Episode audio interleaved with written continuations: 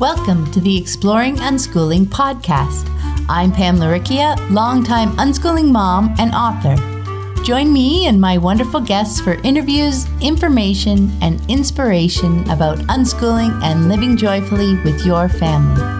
You can find the episode show notes, your free introductory ebook, What is Unschooling, and lots more information at livingjoyfully.ca. And here's the show. Hello, everyone. I'm Pam Laricchia, and this is episode number 89 of the podcast. It's the 13th of September, 2017, as I record this intro. This week, I have the pleasure of speaking with Jan Hunt. Jan is the founder of the Natural Child Project, a website that houses a wonderful collection of unschooling and parenting articles that she started back in 1996. She also has two unschooling books out, The Natural Child and The Unschooling Unmanual, plus a children's book, A Gift for Baby. Her unschooled son, Jason, is now in his 30s. Jan graciously agreed to answer 10 questions about her unschooling experience. As a quick personal update, I just want to remind you that tomorrow, Friday, September 15th, is the last day to sign up for the Childhood Redefined Online Summit and get the early discount. Pre registration ends Friday at midnight Eastern, and the summit officially launches Saturday. You can get all the details at childhoodredefined.com. And I got my edits on the Unschooling Journey book back from my editor a couple of days ago. And I'm relieved to see that I don't need to entirely rewrite the book. she shared some great comments, sometimes asking me if I really meant what I said there and pointing out places where she felt confused or I might want to expand on that thought. I might have lingered a time or two where she said, love this sentence and beautiful. I'm really excited to dive back into the book in the next few days and get it all polished up and ready for publishing. And I want to say thank you to everyone who has chosen to support the show on Patreon. And a big warm welcome to new patron Musetta Cromer. I hope I pronounced your name properly, and I also hope that we managed to keep this lovely surprise for you, courtesy of your husband, Ted. Welcome to the podcast crew, Musetta. I say it every week and I mean it every time. I deeply appreciate all my patrons. You guys inspire me and I love that you're helping me share unschooling information with anyone who wants to explore ways to live this wonderful lifestyle with their family. And if you'd like to support the show, even for as little as a dollar a month, check out the Exploring Unschooling page at patreon.com. That's P A T R E O N dot com forward slash exploring unschooling. And this week's quote is from Jan. I think children are very adept at hearing our hidden messages, regardless of how carefully we phrase it. When we tell a child that a certain activity is required, we imply that it must be so unpleasant or difficult we would never want to do it. No one has ever required a child to eat ice cream.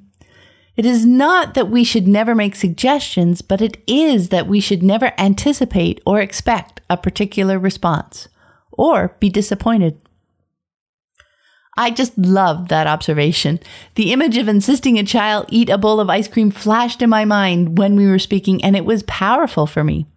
And it's worth repeating. When we tell a child that a certain activity is required, we imply that it must be so unpleasant or difficult that we would never want to do it. It makes so much sense, doesn't it? And now, on to the interview with Jan. Hi, everyone. I'm Pam Laricchia from livingjoyfully.ca, and today I'm here with Jan Hunt. Hi, Jan. Hi. Thank you for having me. Oh, thank you so much for joining us. Jan is the founder of the Natural Child Project, which houses a wonderful collection of unschooling and parenting articles. She also has two books out right now The Natural Child and The Unschooling Unmanual. I am really excited to chat with her about her unschooling experiences. And I have 10 questions for you, Jan. So let's dive okay. in. Okay. Uh, question number one Can you share with us a bit about you and your family? Okay. Um, I have just one child, Jason. He's in his 30s now. Never has been in school. I used to say he's never been in a school building, even. but then I remembered that one day I went to vote in a, in a, at, at a school, and I took him with me. So he has been in a school building, but, but he's never been in school. And he's, um, I call him my unschooling poster child. I mean, he's just a terrific person, um, and wonderful heart, and brilliant. I could just go on and on, but um, it's uh, the proof is in the pudding, and and he and he's you know one of many examples of that. That's beautiful. Yeah, I know. I I love hearing from uh, unschooled young adults and adults because it's it's so fun to discover people who've been through the process, right? And yes, they're wonderful human beings. That's right. uh, question number two: What did your family's move to unschooling look like? How did you find out about unschooling? When I was pregnant, um, we started looking at Waldorf and Montessori schools, and you know, so very early. So I mean, I, I spent quite a number of uh, the first couple of years um, looking into those schools um, because my my husband and I had both worked for public schools, so we knew that public school was out. Ah. we, we had seen too much, you know, behind the scenes, um, and and had experienced it ourselves. So so that left Montessori and Waldorf, or so we thought. And then um, when we moved, we moved from Ontario to BC, and somehow met somebody who was um, a homeschooler, and I wanted to know more about that. Although I really was convinced that I couldn't do it, because when I thought about homeschooling, I thought probably what a lot of new people think is, "Oh my gosh, all that work! I have to be a teacher." You know, I can be a, have to be a mother and a teacher, mm-hmm. and I'm not organized enough to do that. I, I I can't handle all that paperwork, and and how do I do that? How do I even know what to teach? And you know, I had this whole paradigm from school about that's what I thought homeschooling was, and um, fortunately, the group that I found uh, in Victoria were basically unschoolers, although that term wasn't around yet um, so, we, so we just got lucky that we found the right group of people who um, not only gave us the right answers to our questions, but whose own children were pr- the proof in the pudding. Again, they were just so sweet and kind. Um, they got along well. They were helping each other. They weren't fighting. You know, um, it was just an eye opener. And so, really, from that point on, we became what we what some of us called John Holt homeschoolers or organic homeschoolers. There were several terms that were used um, before the term unschooling came in. Ah. And I kind of wish there were a different a different term for it. You know, it's still school based. The term itself is still has the word school in it. And I kind of wish there were something else that we could use, but but um, but by now, it's it's become kind of an accepted term, and now people know where to go for that kind of information. And that came from John Holt. uh, the term unschool. Yeah. I I'm I think it did. Uh, yeah, I, that's my impression anyway. That uh, he came yeah. up with that um, at the time. Okay, if I remember the story, which I originally mm-hmm. read on Sandra Dodd's website, um, mm, okay. it was he was coming up trying to come up with a term that it, that um, just explained the concept easily, and there was the whole um, Seven Up being the Uncola. Right. A- and yes, that's right. I yeah. remember that now. Yeah, yeah, and yeah. and so he's like, how do I juxtapose against school to give the impression that we're this is what we're not doing? And I think that was kind of before the whole, um, you know, homeschooling curriculum um, mm. uh, industry developed. Right, maybe, right. You know what I mean? So that yeah. um, there was really only school or or not doing school. There was no here you mm-hmm. can buy, get these supplies and do school at home. So right. I think maybe the school right. at home thing came a little bit later. Right. Uh, but yeah, no, that's fascinating. I love that you found people. I mean, I did not find people, and my kids mm. went to school for a few years before I um, came across uh, the the fact that and I'm in Ontario, the fact that mm-hmm. um, homeschooling was was even a possibility. So I yeah. love that you found a group of people. yeah, we were we got really lucky that way. yeah. Uh, question number three. I want to talk about your fantastic website, the Natural Child Project. You. It's at naturalchild.org for people, and I will put links to everything in the show notes. And that's been around since 1996, right? 96, right. 96, yeah. Because I know 96, we, yeah. uh, in December of 96, almost 97, um, we got on the internet and started our website the same day.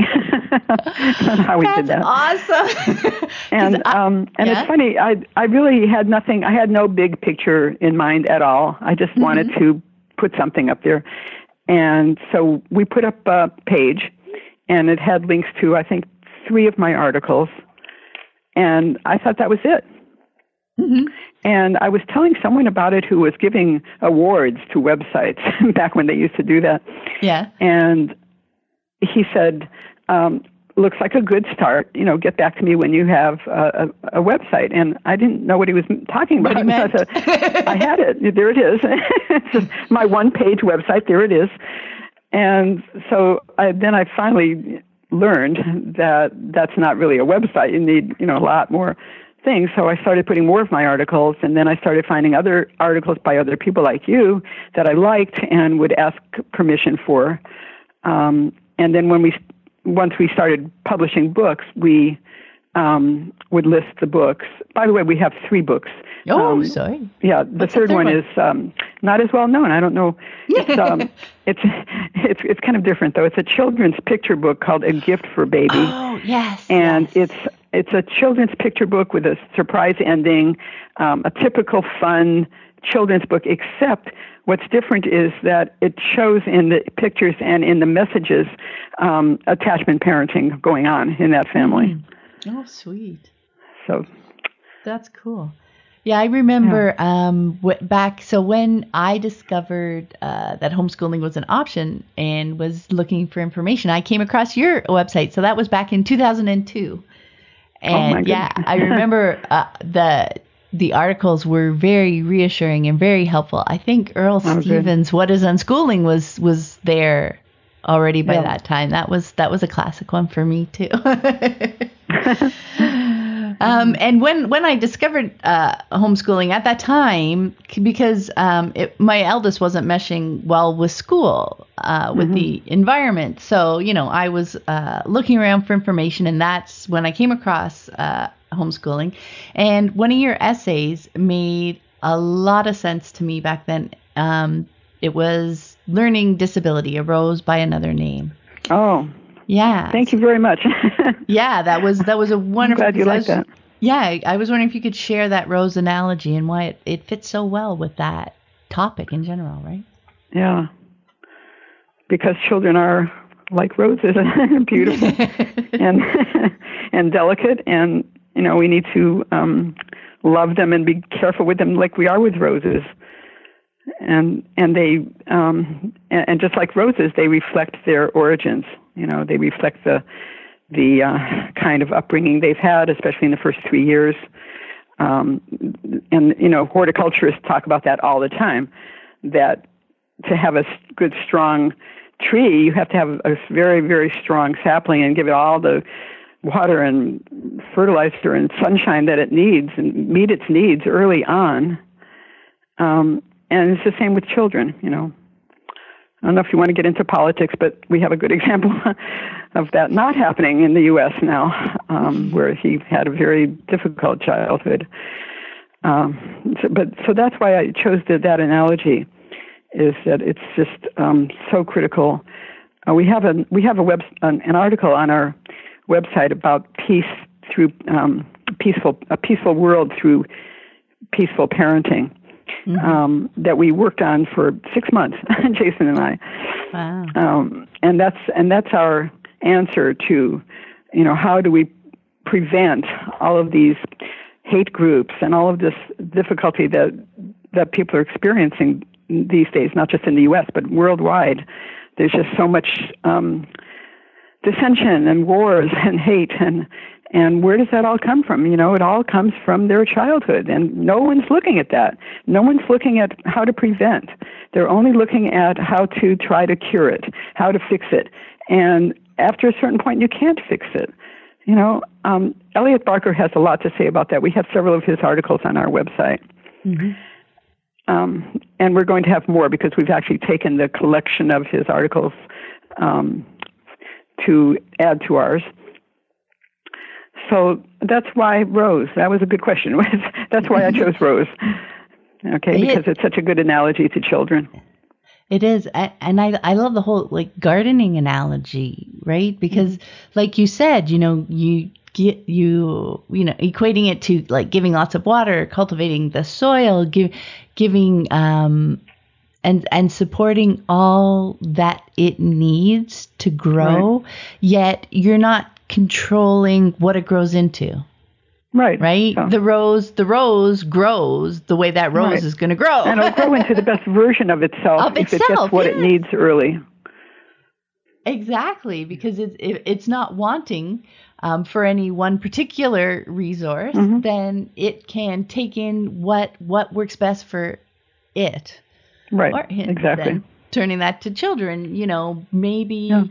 uh, because children have such different personalities, right? And even, you know, I have three kids, and the way I, um, in a from a gardening perspective, would support each one of them, mm-hmm. um, you know, would okay, let's say the way I would support each one of them would be the same, like giving them the most of what they need, but what they take or what they personally need is different, right? So maybe one needs a lot more attention and one on one time and just physical contact, whereas somebody else you know wants you just nearby and they they're more of a explorer early on you know and but they want to be able to come back whenever they need and have your attention you know what what children need is is different mm-hmm. very but unique when and you're individual will, yeah mm-hmm. exactly so you know like a unique rose yet um you know being there to give them whatever it is that they need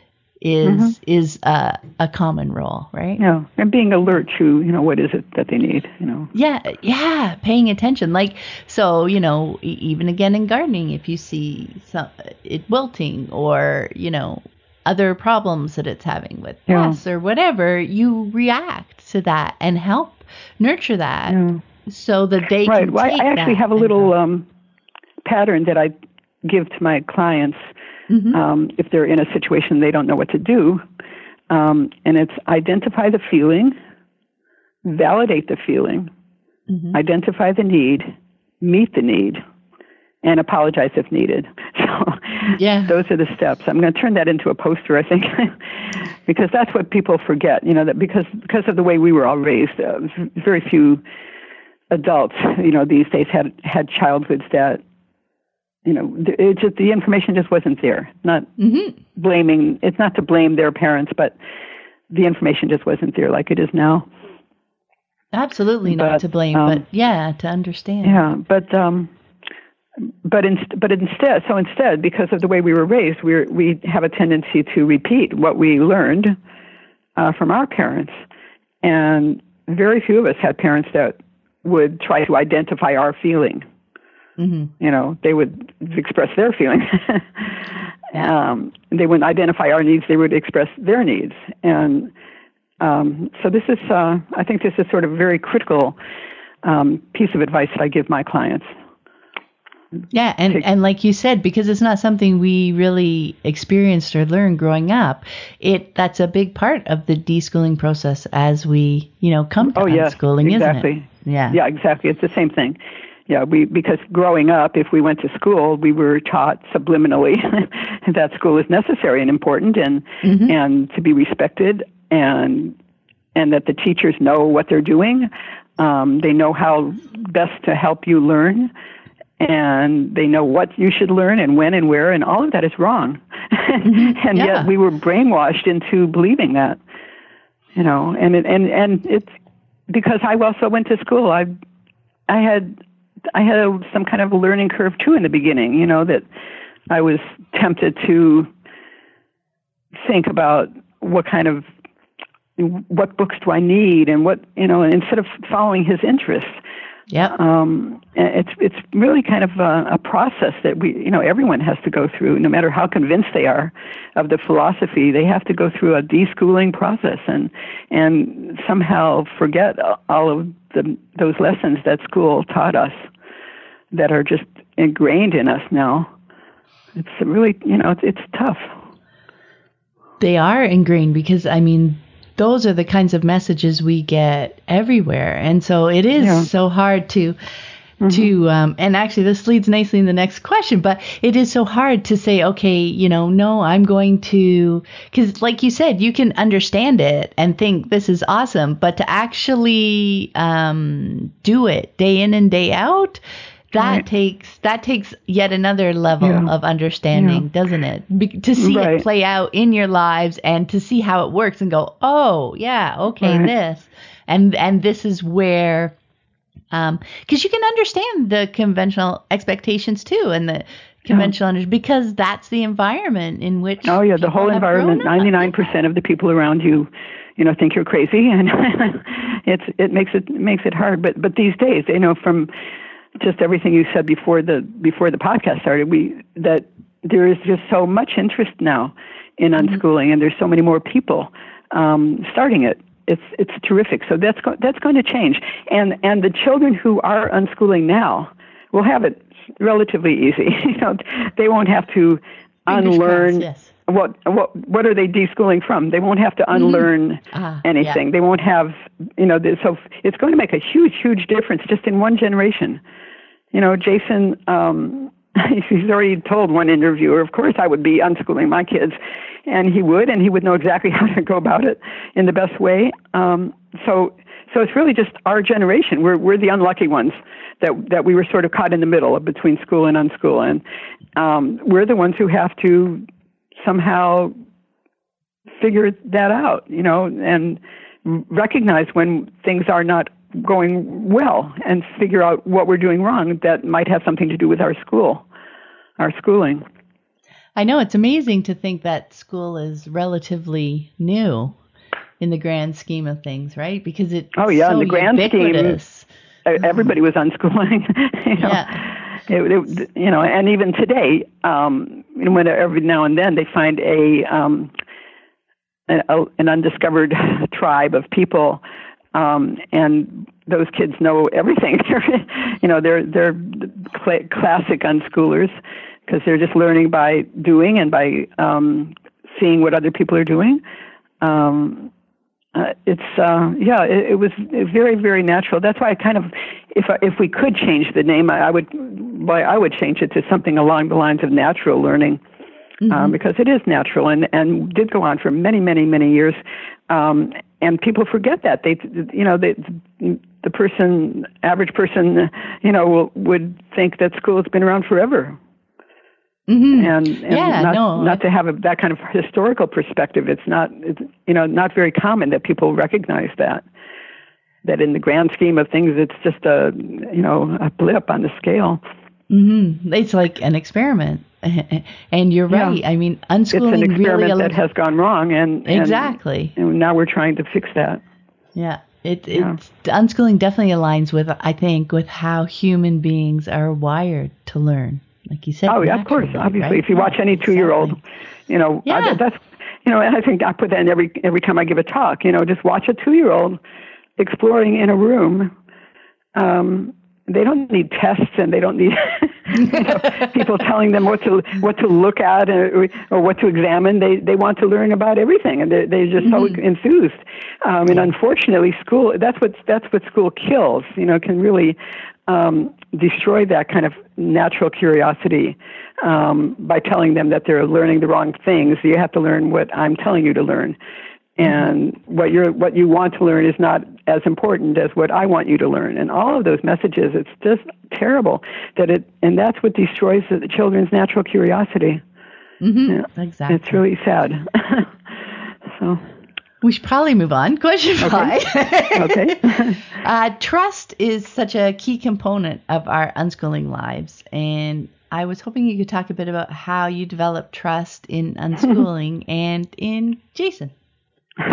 well, I have to laugh because I, it's just kind of a little funny story that I tell my clients when when that topic comes up. Yeah. Um, one day when he was, well, I'm trying to think how old he was. He wasn't even two yet. Um, maybe 18 months.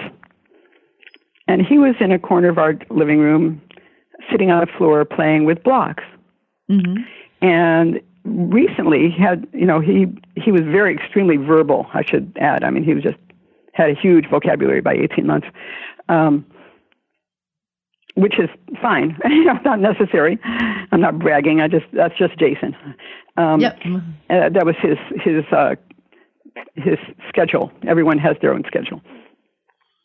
Um, so he had this huge vocabulary, and so I was, and he had just um, been learning about colors, names of colors. So I was, I was, I, I got really smart. I said, "Oh, I'm going to ask him a, te- I'm going to give him a test question." Yeah.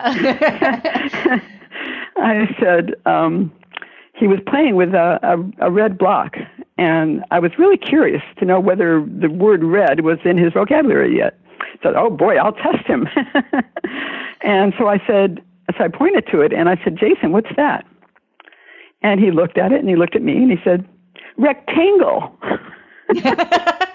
I had no idea that he knew that word, and I just remember saying to myself, "Okay, I guess I don't need to test him. I guess I can. I guess I can trust him to, you know, figure things out on his own." And I mean, I I don't remember ever telling him that word. You know, probably got it from Sesame Street or something, but it was just, you know, just a lesson to me that I could I could trust him. It was just funny. I mean, it's just one little one little um, experience like that, but it made a, it really had a big impact on me. I thought it just made me feel very silly and, and wrong, you know, and um, and, and should have, kind of showed me how school had gotten me into a testing. You know, that of course you have to test them. Of course you have to know what they're knowing and what they don't know, and you know. and if it was a test, he would have got it wrong. Oh my God! If you were looking for, because you were looking for the color. grade and, you. Yeah, because you were looking for that answer, and it wasn't the That's answer right, yeah. that he was supposed to get. And in school, and in school, rectangle would have been the wrong answer. That's what's so sad, you know, Yeah, because we've yeah, talked enough about school. but yeah, I that's one thing I think is really fun and and probably really hard about the deschooling journey for people is because there's never one right answer or revelation for everybody, right? right. I find it's just you were just ready in that moment to make you know the general you not just you you as well but ready to make that connection right to gain that insight to realize what you were doing and to um, take something new from that answer from you know because maybe three weeks before you'd asked them a similar question and it didn't you didn't realize that you were kind of doing that and Yeah. his answer didn't strike you as anything different because he just said you know red or mm-hmm. whatever you know do you want a drink etc but Yeah. it, that's what's so fun about the whole deschooling journey to me anyway is Yeah. the to to find what these like everyday little moments are um, but at that moment that you're ready to really process what that means for the aha moment right yeah, for that yeah, but moment. I guess it. Yeah, that's right. But you have to be kind of, you have to have some kind of openness yes um, to to learning from those experiences. You know? And I think that's how trust develops. You have to be paying attention, right? To Yeah. see, you have to be looking at actions and reactions and being Mm-hmm. open to seeing them more than just through kind of that school filter, right? Right. If, if you're if you're just looking for learning to look like school, you're going to have a hard time understanding and seeing unschooling happening Yeah. day to day, Right. aren't you? Yeah.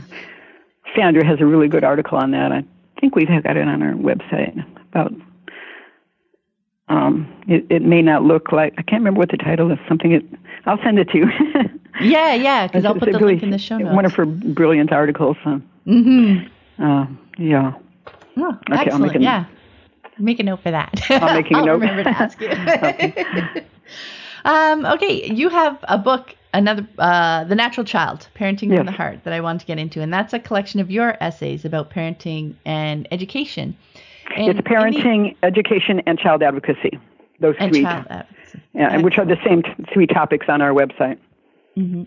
Um, I really like the introduction. There was a point you made um, about about attachment parenting or empathetic parenting and how that's often considered new age but is actually kind of old age and yes. we, we touched on this i think uh, just a little bit ago but mm-hmm. i was hoping you could kind of go into a bit more what you mean by empathic parenting Empathic parenting actually came from Elliott Barker. That was his website, Empathic Parenting. It's the website is gone, but we've taken the content, so we'll be gradually mm. putting it into our site.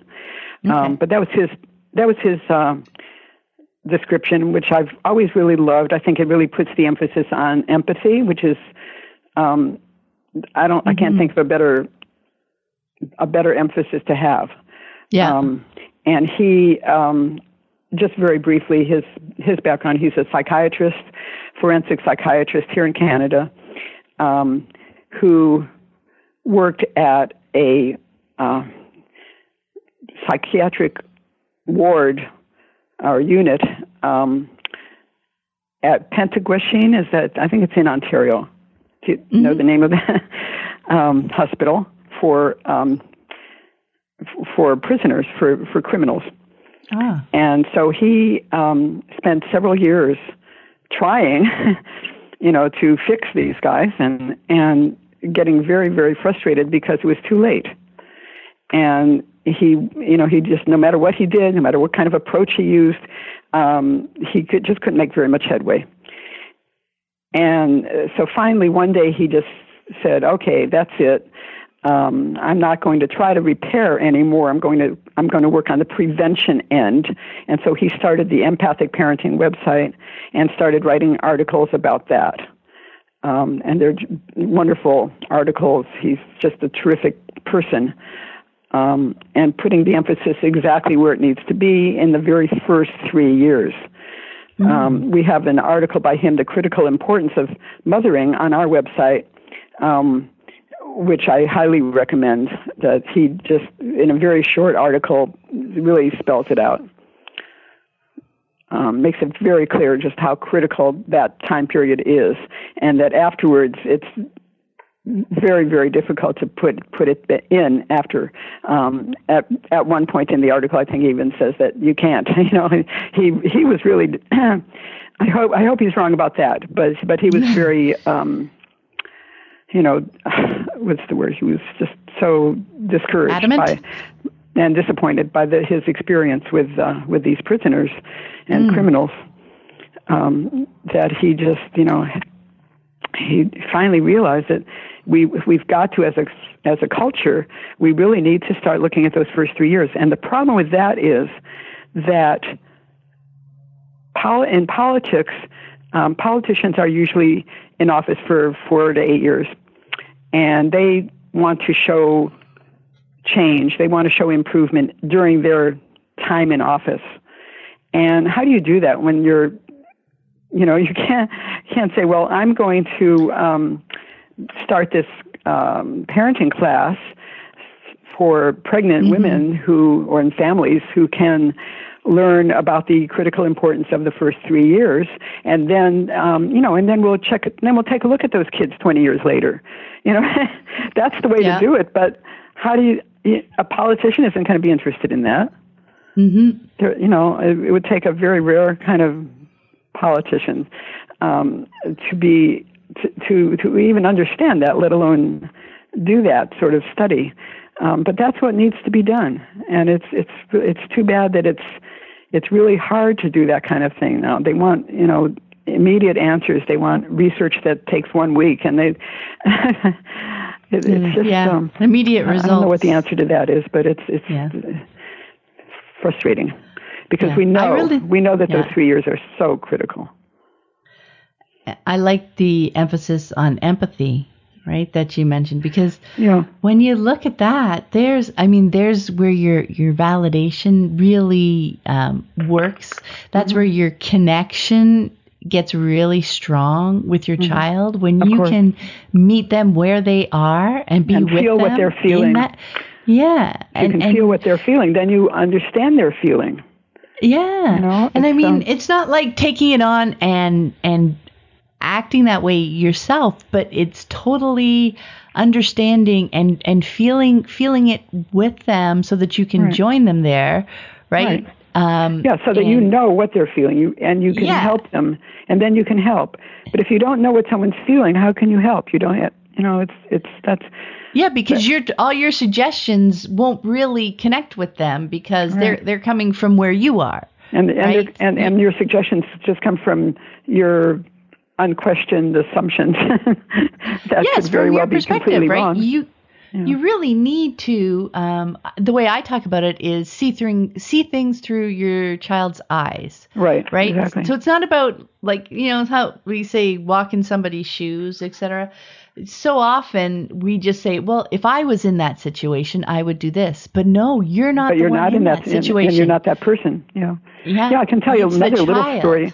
A little yeah. story about that. Um, one day when Jason was a baby, um, I was um, having lunch at a restaurant with my brother-in-law, and who had no children, and um, Jason had um, picked up something I can't remember what it was, a napkin or something, and would drop it on the floor, and I would pick it up and give it to him, and he would drop it back on the floor, and then I would pick it up and give it to him, and this went on for like 10 minutes. My brother in law is looking at me like I'm insane. Um, and so I realized that he thought maybe I was spoiling Jason or am I, you know, what am I doing? Right. Uh-huh. And I said, I just said, he's learning about gravity. Mm-hmm. And he goes, oh.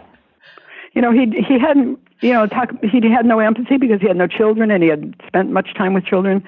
Um, mm-hmm. He he thought he was being bad. You know, he was he thought yeah. Jason's making more work for his mom, and his I mom know, is right? not punishing him, right, mm-hmm. for that. So yeah, it's that's um, but funny. By that, that time, that, I had enough empathy with Jason to know he was he was checking things out. He was learning why is this falling down, you know. Mm-hmm. And eventually, you get to the point when you've had that experience and realized that enough time you that that it's okay even if you don't know quite what they're getting out of it but if they're still yeah. pursuing it yeah. or doing it that's you know they're getting trust. something yeah yeah yeah exactly exactly that, yeah, and, it, and even now, even even these days, you know, yeah, in his thirties, and I'm going, oh, why are you doing that? Oh, I see, you know, yeah. it reminds me of a story of, I could this one stood out because, like you, it was just something I do. We were um, was at the the pool um, and my daughter was in the pool and what I think I had like the um, maybe it was like the net you know on a long handle and uh, my mm-hmm. mom was over visiting and so Lissy kept um, coming over and I was kept lifting up the the pole with the net on it to mm-hmm. lift her up out of the water and let her down, mm-hmm. up and down. And she just like kept swimming back to it for me to lift up. And the whole time, like literally again for like another 10 minutes, I was mm-hmm. lifting mm-hmm. Lissy up and down and up and down and uh, t- chatting with my mom. And eventually my mom's like, I can't believe you're still doing that.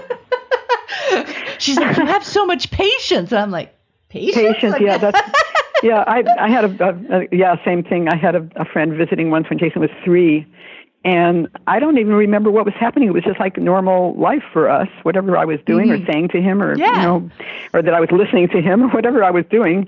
That's sort of out of the ordinary. Um, and yeah, she said, Oh, you're so patient. And I was, and all I could think was, isn't that wonderful? I'm teaching him patience, you know?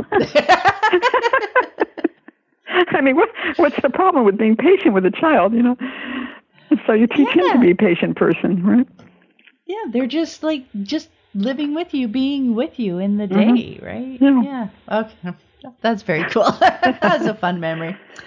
Uh, let's. I want to touch on the unschooling unmanual book, uh, nurturing okay. children's natural love of learning, right? Uh, which I love. That's a very fun title. Thank you. yeah, in, yeah. That came to me in the middle of the night. I actually oh, sat yeah. up in bed and I thought, oh wow. okay.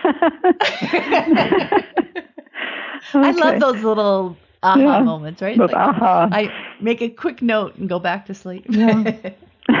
uh, your essay in there is titled uh, "How Do We Know They're Learning?" and mm-hmm. I think that question is so integral to yeah. the again learning about unschooling that deschooling process because we are so used to testing you know that's such a yeah. common question well do you test well how do we know if we don't test i mean because that's that's all we learned in school is that's, that's the way know, the only way right? that a teacher knows that you're learning is by testing and giving mm-hmm. everybody the same test and i mean just, it makes no sense but that's what we were taught you know so how do you answer that i don't know what did i say in the article I can't remember. Um, uh, well, how again, would you answer it, it if somebody came up to you on the street yeah. and asked you, "How do you know they're learning if you don't test them?" Uh, well, there's so many ways. Um, I, okay, now I remember something in my article. I was I was saying you, you know that they're reading because they bring you a letter and they say this is for you, not for me. Um, you know, you, you you know that they're reading when they come up to you and and start reading a book out loud. Um, you know that they are getting comfortable with numbers when they figure out that someone's birthday is so many days ahead of theirs and you know it's just and it's just part of life it's just it's again it's like sandra i keep thinking about her because that's what she that's that's her main topic isn't it that you know mm-hmm. it's just life we just yeah. live life and we just we don't mess it up with tests and with um, testing is very um, untrusting.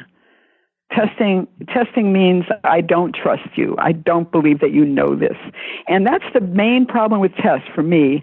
Is if you're testing a child, they either know it or they don't know it. Mm-hmm. If they know it, what's the nothing? There's nothing gained. They still know it. They already knew it if they don't know it, they get embarrassed and frustrated and angry, and that's and that's the big problem in schools, is that the kids with the poorest grades, um, you know, are, are the ones that drop out and and and lose their love of learning mm-hmm. pretty quickly because it's been painful for them. You know, I love so. the seeing it as living. And, you know, I have so yeah. many blog posts, and I swear at the end of each one, whatever the topic, invariably at the end, I end up saying like unschooling is living. yeah, because no matter where you come at it, it comes back to it's just living, right? Right. Right. Yeah. And I think because for me, um, how do we know they're learning? Like you were saying, so much of it is just observing the living, right? Yeah. When I'm when I'm asked the question out and about, I'll often um, say, you know, the the teacher has uh, a room full of 30 kids, mm-hmm. right? And and she's not with them all the time. So, you know, this is how the testing is a way that she can know what they know and be able to report it, like prove right. it, right? But at, at, home, we're living with them, so we can see them using new words. We can see right. them, like you exactly. said, reading this little snippet. Right. You're living with them. You see them in action. You can't so. miss it. You, you know, you, yeah. I mean, you'd have to be. I don't know. You'd have to be a pretty um, terrible parent to, to miss that. I mean, it's it's so well, yeah, clear. It's just all it's all right there in front of your face. yeah, and when if you you know to me, if I tried to test while I was, you know, living day to day with them, I think the message would be like, I don't see you. Like, I'm not paying attention. You know, if if you're asking questions in a cuz you know what? Kids can pick up um the motivation behind mm. a question, right? Yeah, if it's course. curiosity, Oh, you know, fine. they're yeah, happy to answer. That's fine, a just like we do with, with with our friends, with our adult friends, same thing. But exactly. But, but test, if you've got like an expectation to see yeah. if they know something that you think is important for them to know at this age, which may not be important yet. mm-hmm. You know, that's yeah. the other problem with with testing is that it it uh, thinks that every child is on the same timetable, and Ooh, nothing could be further from the truth you know, Jason was um, extremely, extremely early talker and a late reader he he, he was all mm-hmm. over the place, you know, and I, I was so glad I, when I look back and I, I see how uh, you know what his timetable looked like, um, and how that would have been um, misunderstood in school. You know, I'm really just yep. so thankful that he wasn't there. Yeah, that's a great point. The timetable as Yeah. well, because when that's a huge thing when you can get rid of um, release that expectation to follow you know that certain you know what your what your five year old should know what your Yeah. six year old should know Right, but um, the way but because of the way schools are arranged Mhm. and the way they're designed, they pretty much are they have to limited to to that, or you know, otherwise they, it would be bedlam. You know, to try to meet this this child's needs now and that child's needs. You know, it's you'd have to be I don't know, you'd have to be John Holt maybe. I know he was a, he must have been a terrific teacher. But boy, most most schools just well they don't get it in the first place. They they really think that children have have to know certain things. They have to read by this age and they have to know arithmetic by this age. And and and it's just it's a, such a shame because they eventually will do all those things. What difference does it make? This is another point i've tried to get in uh and i maybe should write an article. It makes zero difference whether a child let's say jason made zero difference whether jason learned um learned colors, you know, when, when he did, um, or Yep. ten years later. I mean, what difference does it make? Yeah, they're not they're not in business yet. They're not. there's there's no there's no reason why they have to know certain things by a certain age. Otherwise, their whole life is going to be miserable.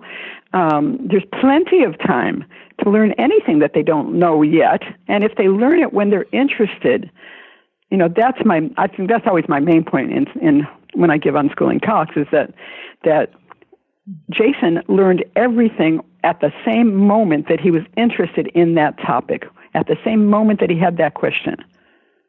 If he was lucky enough to have someone around to answer, but yeah and of course now with the internet he is that lucky, right? Um, but you, child who learns things when they're interested will never forget. He hasn't forgotten anything. He talks. He tells me things that he learned when he was a child. You know, hmm he just um, it's all just added on information. Whereas I, Yeah. I don't know if I remember anything from my childhood. When they're interested in it is when their brain is ready for that connection. That's when they're hungry Yeah. for that piece of information. So that's when it's going to make the most sense and they're going to learn it, right? Yeah, I, yeah. I just said the brain makes room for it. Yeah. the brain is ready and making room for it and interested, and that's the point where it just comes in so smoothly and easily. And not only that, but it also respects the child's need. If they he has a need for this information, why would we not meet that need? hmm you know and, but teachers sometimes don't they say oh that's next week's cha- you know that's next week's chapter um, But yeah, that's what happens, and, and it's understandable though. But that's what happens when you have to put a system on top of those twelve years or whatever it is, right? Yeah. Is is you have to Yeah. spread it out and have that expectation and move them along. So that's that's a need of the system, but that's why with unschooling we're moving away from that, Yeah. and then you can follow the child. And and yes, it's in just unschooling we so have the we have that um, available to us we can Uh, you know just pay, pay attention to their needs and meet the needs and meet their needs exactly. Um, ooh, we're on question eight. Uh, Okay. You've written about one of the more challenging day-to-day questions that unschooling parents grapple with. When does guidance become manipulation? So on on occasion when I write about it, I kind of describe it sometimes as the dance of parenting or the dance of relationships. Um, but Yeah. definitely doesn't have a one size fits all answer, does it? no it doesn't no i think that's the point Yeah. um, I think, well, here, children are very adept at hearing our hidden messages. Regardless of how carefully we phrase it, when we tell a child that a certain activity is required, we imply that it must be so unpleasant or difficult he would never want to do it. No one has ever required a child to eat ice cream. you know, so when we make a suggestion, I mean, it's it's it's it's not that we should never make suggestions. It's that we should never anticipate or expect a particular response hmm you know, or be disappointed. If we're just sharing something that we find interesting or that we think they might find interesting, uh, we do that with our friends too. Yeah. You know, hey, I just saw this movie that I really think you'd like. It's right up your alley. You know, that's the kind of that's fine. That's that's terrific. Um, it's it kind of goes back to trust, doesn't it? uh, when does guidance become manipulation is when it becomes threatening. You know, mm-hmm. um, when, when the child thinks he has to do a certain thing. You know, your your friend isn't going to think I have to see this movie now, or I'll lose my friendship with her. You know. yeah. yeah, we were talking about earlier about how kids can can sense yeah. those expectations behind, can't they? Yes. Right. So yeah, yeah. to to trust that it's totally okay yeah. to say no or to yeah. say, you know, that's cool and to- and totally move on. But when we start to have right, expectations exactly. behind it and we start, you know, yeah. trying to um, maybe even not like outright or verbally, but trying to again manipulate them into a certain response, right. then yeah, yeah, definitely that's how. Exactly. Yeah. Yeah, that's the key. Right. Very cool. Uh, question number nine What did you find to be the most challenging aspect of unschooling? My Jason, I had Jason read the questions to me uh-huh. um, a few days ago, and he, he got to that one, and I just laughed. "My mother, my mother," and that because she was the exact opposite. She believed 100% in schools, and I mean, she's a very, very old school.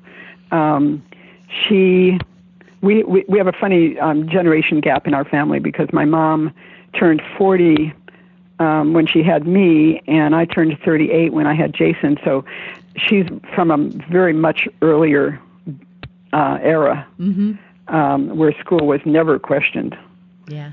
And and so so um, all of the attachment parenting things we were doing, um, and, you know, child-led weaning and co-sleeping and unschooling, were very very hard for her to grasp and she was really worried genuinely worried because she was that's not how she was raised she was raised the exact opposite um and so so she had to she um it, it took a long time for her to come to um, accept the fact that we were doing all these things. And um, but in, it's funny. Um, I was I, I joked once that when my book, The Natural Child, I really should have dedicated it to her mm-hmm. because a lot of those articles were actually long letters that I wrote to her uh, to explain what we were doing and why.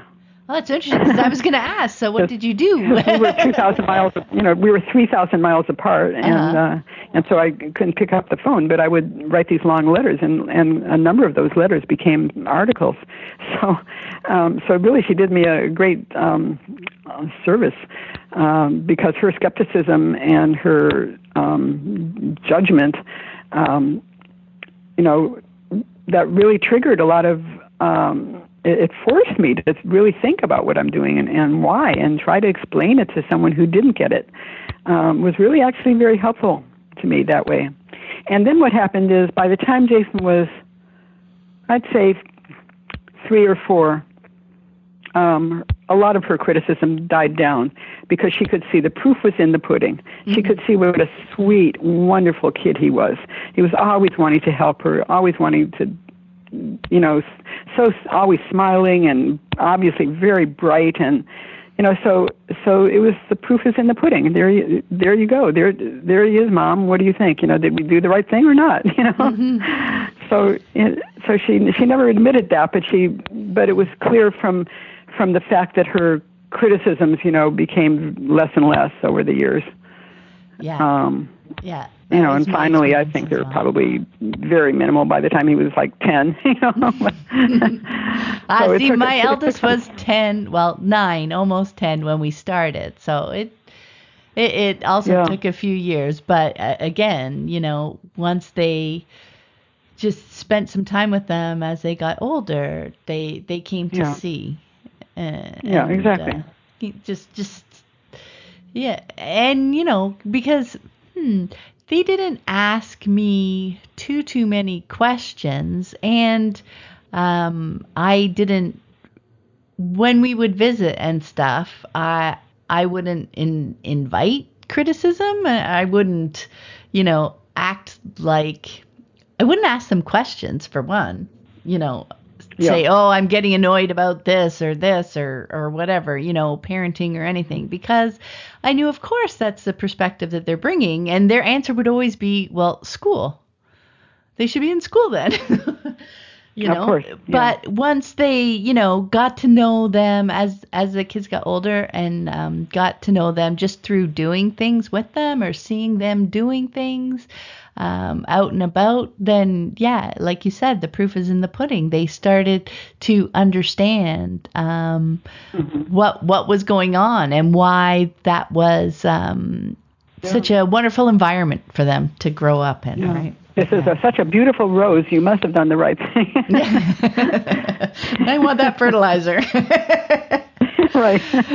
Uh, and our last question, and this is the same. I, I asked this question of all my 10 questions guests. Looking back, mm-hmm. what has been the most valuable outcome from choosing unschooling? For you. the most valuable outcome for choosing.